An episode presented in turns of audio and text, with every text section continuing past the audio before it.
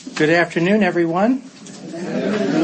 We are back again for another spring break 2018 conference, and it's actually spring.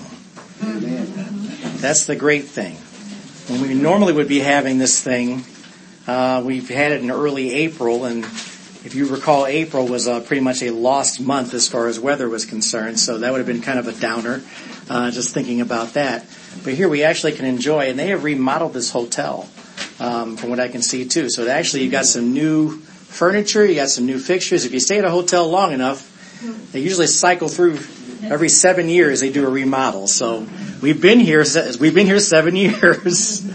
so that's been uh, that's been a very good thing.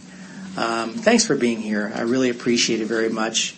Um, we um, looks like we've gotten our uh, uh, electronic challenges taken care of. We're all good to go with that, from everything we can tell.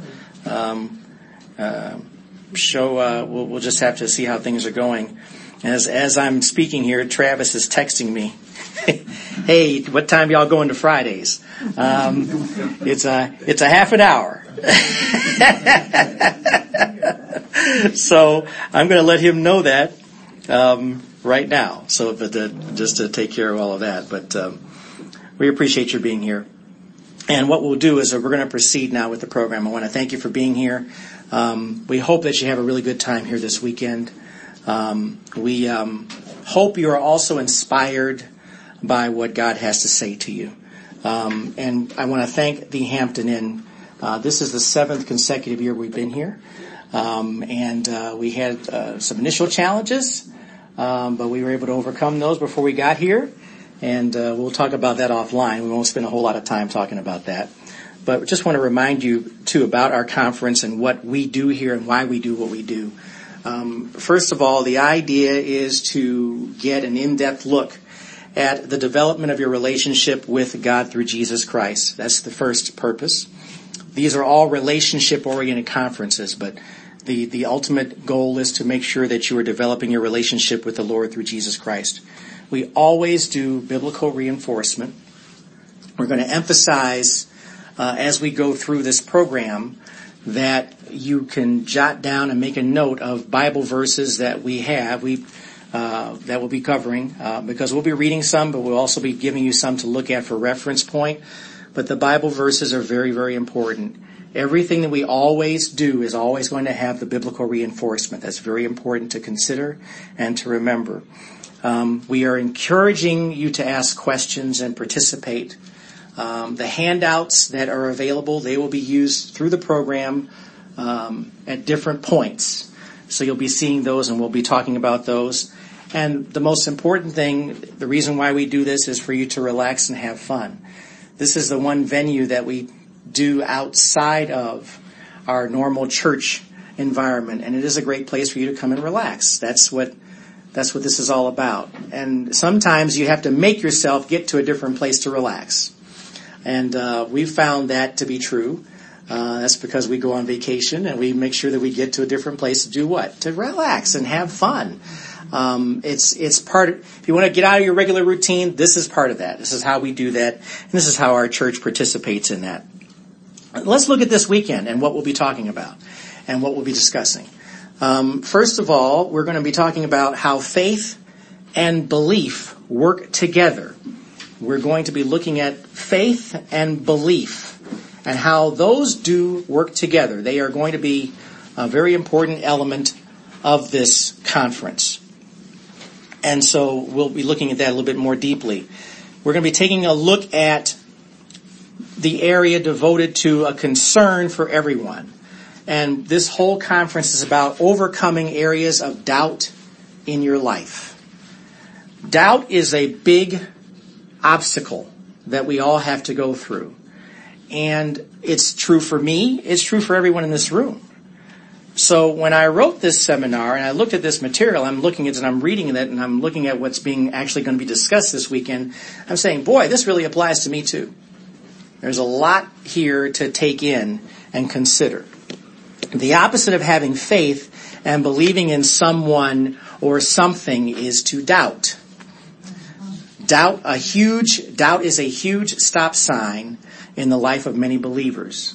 You know, we read the Bible and see how God provides for us over and over again, but we have trouble seeing how this applies on a personal level. I think I mentioned um, last week in Sunday school how important it is for us to be able to have this stuff applied to us personally. It's one thing to see it. It's one thing to even see other people experience it. But now we're talking about how does it apply to you personally? In order to overcome doubt, which is a natural response to what life throws at you, you need to rely upon faith. Of course. But even more than that, know and understand that you're not alone in your faith journey. You have all kinds of help. You have all kinds of help with this. But you need to know where to get the help from and where it comes from. So we're going to explore this in greater detail this weekend, and I trust that what is shared will help you to see that you're not a bad person where you lack faith. This is not about saying, well, because you lack faith, that makes you a bad person. That's ridiculous. And the reason why I say it's ridiculous is because Jesus created us this way. We're going to have trouble with faith. He challenged his own disciples with faith, helping them to increase their faith. So this is something that we'll be discussing and talking about. In other words, if you, you don't compare yourself to someone else, well, so and so looks like they have a great faith. They really know what they're doing. They really have it on ball, on the ball. They really have it together. And probably, if you really looked at their life, nothing could be further from the truth. Because we all need help with this very area. We can all do better with faith and believe that God will accomplish many wonderful things in our lifetime, and He has much more to do with us. We're also going to explore to how to see what is possible. The theme of this is about with God all things are possible. We need to be able to see what is possible and understand what is possible in this whole presentation. And as we discuss this today and tomorrow, you'll be seeing more about what that really means we're going to look at God's provision to help your belief slash faith. God gives us something to help us with this thing called faith and how we believe. And I don't know that it's talked about as much, but we need to understand that God already knows all about who you are as a person. And so He's going to provide for you, just as He provides the Holy Spirit to guide you, He's going to give you something to help you with this thing called faith. And we're also going to see how you can respond to this provision of faith. So that's going to be this program. That's what we're going to cover all this weekend. Well, we say all this weekend, actually through tonight and tomorrow around noon or so. Um, so that's something to look forward to and discuss. And I would just challenge you just to make sure that you're looking at what these verses are saying and looking again at the personal application aspect of this. Okay. So the first issue here that we're going to look at as part of our introduction is to believe it. And when we say believe it, it's how to see what is possible. How to see what is possible. And we're going to look at faith and belief in, in, greater detail and, and talk about those things. So it all starts with believing in the possible. In God's plan and according to His will, everything is possible. Now what does everything mean? Everything. Now everything is as limited or as expansive as you want it to be. Isn't that right? Everything can mean literally everything that you go through in your life or pieces parts. What hampers you is your level of understanding, your level of reasoning, because we can reason our way to dumb that down to be so much less than everything. That's very important for us to see. Now, when we say everything is possible, this isn't a motivational speech or a rah rah comment that can eventually fall flat because you know you can motivate someone all you want to, but you know it's kind of hard to motivate a team when they've been shellacked 42 to nothing. Motivation only goes so far. Okay? Um, if you're on the losing side of a blowout, that's not going to mean a whole lot to you. But believing in the possible is much more than that. It's rooted in God's truth, His sovereignty, and His perfect timing. Did you get that? God's truth, His sovereignty, and His perfect timing. It's an expectation, and yet it devotes its proper energy back to what God deems necessary for glorifying Him. You know, ultimately what it comes down to is glorifying Him. Mm-hmm. And that's what we have to keep in mind as well, too. The Christian and Missionary Alliance, when we're talking about believing in the possible, refers to Jesus Christ appropriately as the Savior, Sanctifier, Healer, and Coming King. Each of these character attributes of Christ require a belief in His ability and faith in His future promises. You get that? A belief in His ability and faith in His future promises. You're going to see how these words belief and faith are going to work together to help us to understand what this is all about. But you have to believe that Jesus Christ can do what he says he's going to do. And you have to have faith that what he says in his word and his promises are actually going to take place.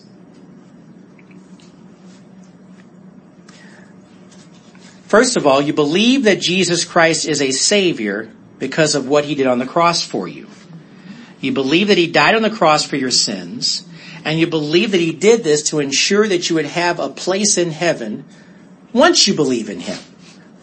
You believe he's a sanctifier because of his fulfilled promise of the, of the helper, the Holy Spirit. You believe that that helper dwells within you and that he is there to help you remain obedient to Jesus Christ. Now this is all Christianity 101. Everything I'm saying here is stuff that you should understand from what you've been learning. You believe that Jesus is a healer because you have experienced his healing or you've seen him heal others. Amen? Amen? You've seen this. You've seen evidence in this or you've experienced it personally. You have faith that he will heal everyone who needs healing and that he is powerful enough even when it does not happen according to your expectations. That's the other thing to keep in mind too. Everyone isn't healed in the same way that we would expect to be healed physically. But you don't know what God is doing in that person's life. There may be a spiritual healing that's taking place even in the midst of the physical healing not taking place the way you would see it. For this reason, your faith reminds you of who God Almighty really is. Jesus Christ is Lord and not a genie from a magic lamp. You may have heard that terminology before. I've used it. I've heard someone else use it. I think Pastor Travis used it about the genie from a magic lamp. When God is like a genie to you, you've got some serious problems. Because your expectations now are completely different from how God operates. So we'll leave that where it is, right? In this fallen world, we have to always go back to the fact that God is sufficient for us without regard to who or where we are. You believe that Jesus Christ is the eternal God who was there from the very beginning. That's from John chapter 1 verse 2. And you have faith that he will return from the clouds just as he went up into them as our king. And that's from Acts 1:11. So if our belief is rooted in Jesus Christ, then we are challenged to believe everything that he represents. Nevertheless, faith calls us to do even more understand that everybody when they first start out learns about who Jesus Christ is and what we demonstrate, what we just discussed from those attributes that we've given. So there's one thing we need to look at here is John 20 verses 26 through 29. We're going to look at how faith calls us to do even more. If you want to turn to that, you can. I mean, that's it's a, it's a verse that we are going to look at, but I want you to see the example that's given here. In John chapter 20, verse 26 through 29. I should have got you guys ready, didn't I? You can, keep, you can use your Bibles here. Roscoe, you can use your electronic device. well, that's good. It's always helpful. I'm going to read that passage from the NIV. But I want you to see what's very important here because many of us are going to be like Thomas. Thomas is a great example. He's one of the disciples, one of the people who was trusted to travel with Jesus and go around. And yet here is something that's very important for us to see. Thomas had his own mind about this thing called faith. He knew who Jesus was. He was around him. He spent time with him. But yet when it came down to seeing something special, he had to have evidence. That's most of us, if we're honest. It says a week later his disciples were in the house again and Thomas was with them. Though the doors were locked, Jesus came and stood among them and said, peace be with you. Then he said to Thomas, now notice, Jesus knew exactly what Thomas was about. Trust me when I tell you this, Jesus knows exactly about you and your level of faith and understanding. For him to actually single out Thomas and say, do this, he knew who he was dealing with. He knew all about his heart. He knew about who that person was. Personalize this. He said to Thomas, put your finger here. See my hands. Reach out your hand and put it into my side. Stop doubting and believe. Stop doubting and believe. But what did he have to do? Jesus helped him with this. Thomas said to him, My Lord and my God. Then Jesus told him, Because you have seen me, you have believed. Blessed are those who have not seen and yet have believed. Now there's a way to read this passage where we don't need to say that Thomas is a goof because he didn't get it the first time. That would be incorrect. This doesn't mean that Thomas was rebuked for not believing. That wasn't a rebuke. He was helping him with this. Jesus made himself available for Thomas, and he does the same thing for those of us who are like Thomas, because he wants us to believe too, just the way Thomas did. Yes. Now, if we can do it without the evidence in front of us and believe and trust, great. But sometimes we need more. We are challenged with more. This is all about progression as a believer in Jesus Christ. We're making progress all the time. Amen? Amen. Thank the Lord that we're making progress. Because there are going to be moments where your faith is this big compared to this big. But that's not a horrible thing. It just means you need work in that area. He wants us to believe too. However, note that a large part of your belief effort is associated with faith. A large part of your belief effort is associated with faith. Here's why. Take a look at Hebrews 11:1. You can write that down, but you can also turn to it. Hebrews 11:1. This is a very well-known verse. But you have to almost dig into this verse to look at it and see what it's really saying to you. And there are some words in this verse that are great. Now I'm going to be reading the New Living Translation. The New Living Translation has a great way of writing this, representing this passage. But it says in Hebrews 11.1, as I slowly wait for some people to turn. Faith is the confidence that we will hope for will actually happen. It gives assurance about things we cannot see. You get that? Faith is the confidence that what we hope for will actually happen. It gives us assurance about things we cannot see. Remember how we talked about faith is about the things we can't see. We can't see it. It's not, it's a physical thing. So when we look at that, look at what this says. Belief eventually extends to faith, and faith is a confidence and assurance that what you believe is true now and in the future. And that's a mouthful. That's a mouthful. But you have to look, there are some key words that I underlined there for you confidence and assurance. Faith is believing that something's going to happen and that you are confident about it. And what happens when you lack confidence? You're not sure about something. There's a problem with it. There's an issue with it. You're not really confident about the outcome. But ultimately your faith has to have a measure of confidence in order for you to be able to proceed. You know, sometimes faith is about stepping out somewhere where you're not comfortable. Amen? Amen? Amen? Amen. Faith has a lot to do with stepping outside of a comfort zone. And that's something that we're going to look at a little bit more in detail. But we need to see those words confidence and assurance as we're talking about this whole thing about belief and faith. And notice how it says now and in the future. Sometimes it's relevant today. But we don't know anything about our future, do we? As far as where we are in life and stuff like that. The only future that we have an assurance of, if we really believe it, is that we're going to be fellowshipping with the Lord in heaven when we leave here. Now that's important to know too. Because that's something that's also very important too. What happens with non-believers? Where do they, I have no idea what's going to happen to me when I die.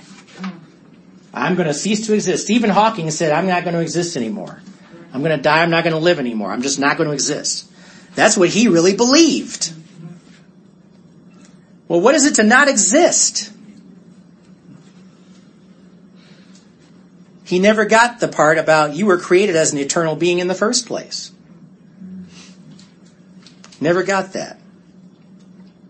And you almost have to believe that his life, you know, he was not a paraplegic or quadriplegic his whole life. That was a progressive disease that took him to that place where he was in a wheelchair. He was walking around and talking just like all of us when he was younger. That can have an effect on your life too. So we need to see that and understand it for what it really is. So everything is possible for the believer who sees Jesus Christ in his fullness.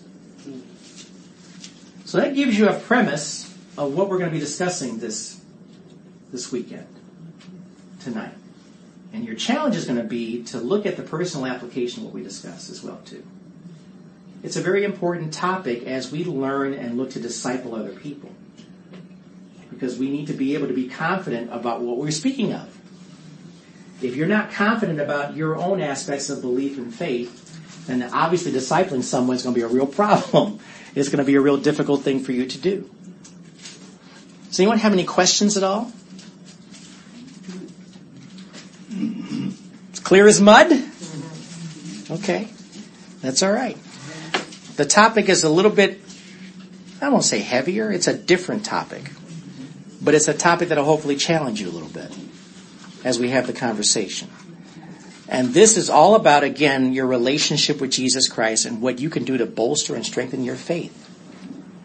So we are, we're only like seven minutes ahead, but we're, I'm going to mention the dinner break is coming up now. So for those of you who are into dinner, uh, and most of us here are into dinner, um, there are a number of restaurants that you can go to in this area. Uh, if you're not familiar with this area, then all you have to do is just drive a short distance, and all these things are there. Right? Um, Texas Roadhouse is right across. TGI Fridays is also right across the, the lot here. Both of those restaurants offer a 10% discount for hotel guests.